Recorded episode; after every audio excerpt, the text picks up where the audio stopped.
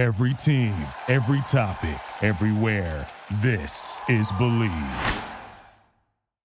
Here we go. It's episode 39 of Soralo Sports Talk, and we've got a special NBA Draft edition coming at you. We're less than 24 hours away from the NBA Draft. So, joining the show, he's a projected first round pick, Auburn Tigers leading scorer a year ago, and one of the best passers in the nation.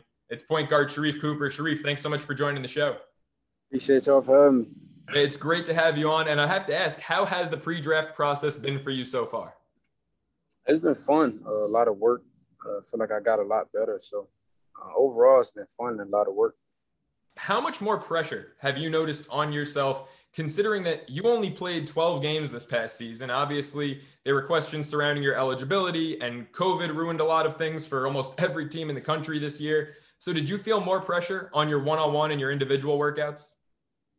Um, I wouldn't say pressure. Uh, you know, basketball is just fun for me. So anytime I can play basketball, it's, it's really no pressure. Just go out there, have fun, do what you love to do.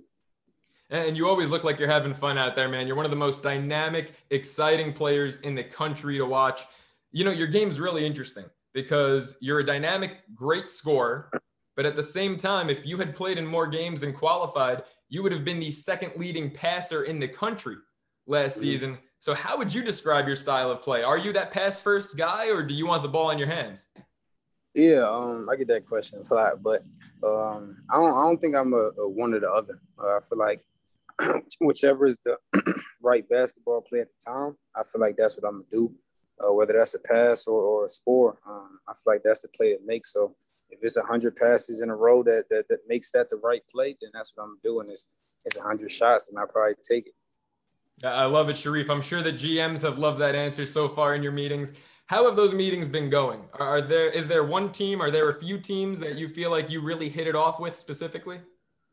I feel like I had uh, I had a lot of interviews. I feel like every last one of them went well. Um, just great inter- interviews, great conversation, great energy. Um, so it's it's going to be exciting to see, you know, on draft day who takes me. It's definitely going to be an exciting evening for you and your family. You know, the draft, the WNBA draft was exciting for your family just a year ago with your sister getting taken by Phoenix, now playing for the Los Angeles Sparks.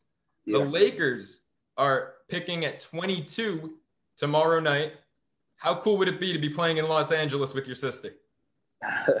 that'll that'll be that'll be extremely dope. Um, being that we're both in the same city, um, she played with the Sparks, and you know I'll be with the Lakers, so that'll that'll be you know a dream come true.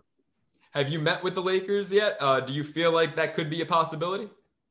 Yeah, I, I, met with you know a bunch of teams. Lakers are one of them. So um, yeah, I definitely feel like that could be a possibility.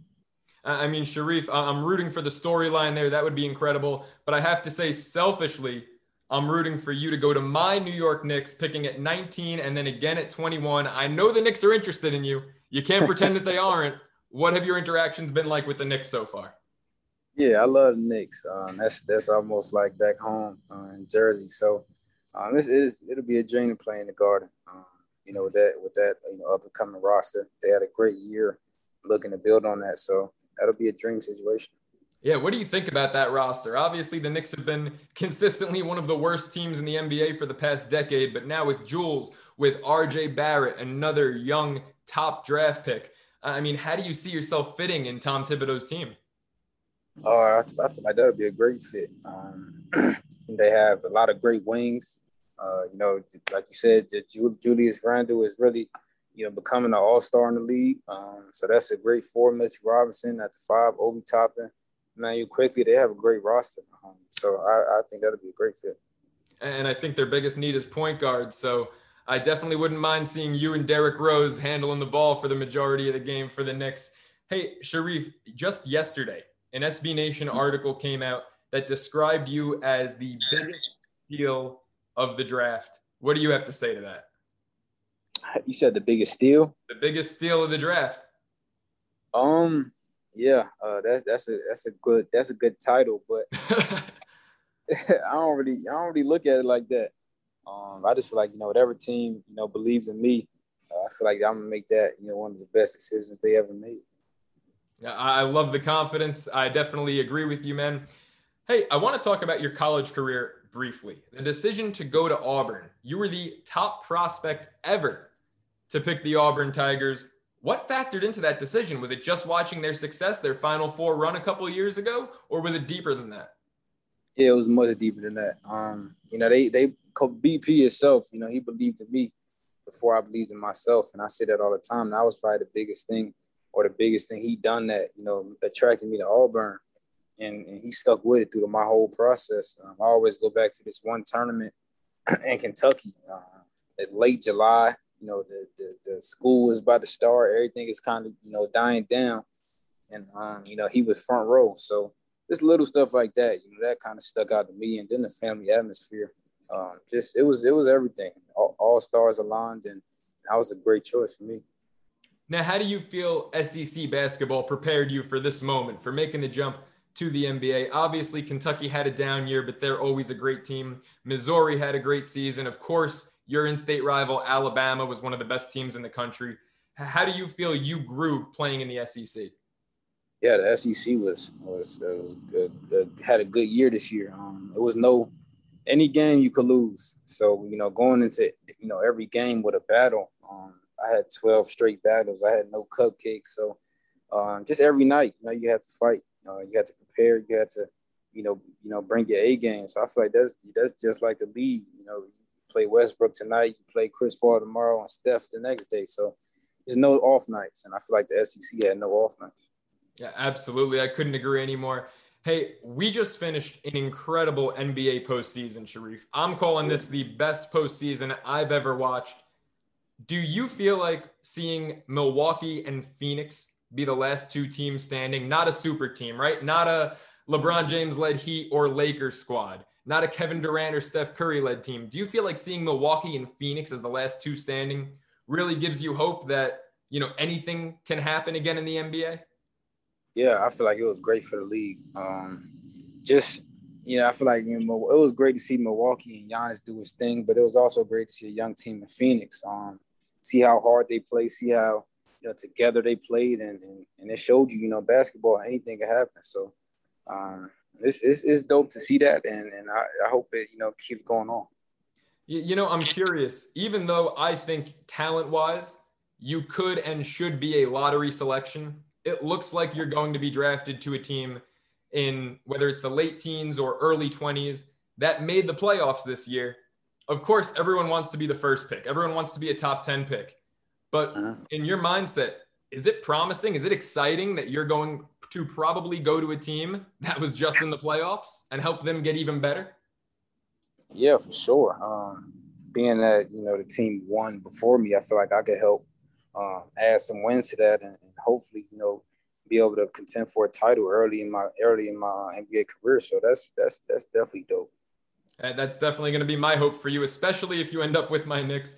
Hey, Sharife, I know everyone wants to be their own guy, right? And you're a great player in your own right, and you want to embrace that. But would you say that there is a guy in the league that your balance of scoring and just court vision and distributing really compares to? Yeah, I always go back to Chris Paul. Um, just because I, I, watched him growing up all the time, and the way he can balance scoring and passing and leadership, I feel like those are, you know, traits I have. Um, you know, of course, you know, I give CP his flowers. He a Hall of Fame player, and I got a lot, um, a lot of ways to go. But mm-hmm. you know, I feel like a little bit similar uh, to Chris Paul, and in my own way.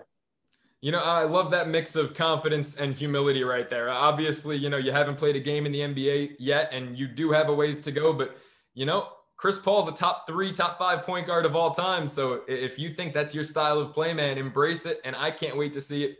You mentioned leadership in addition to your scoring and your passing. How much do you feel playing for Bruce Pearl helped that part of your game grow?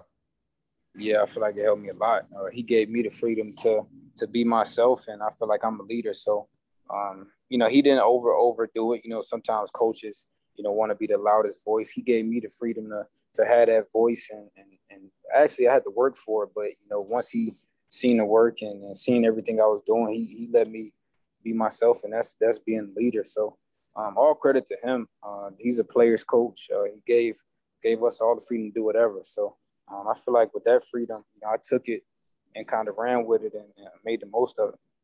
How do you see that translating to the NBA? Obviously, it's got to be intimidating being 20 years old, walking into a locker room with, you know, 10, 15 year vets in it.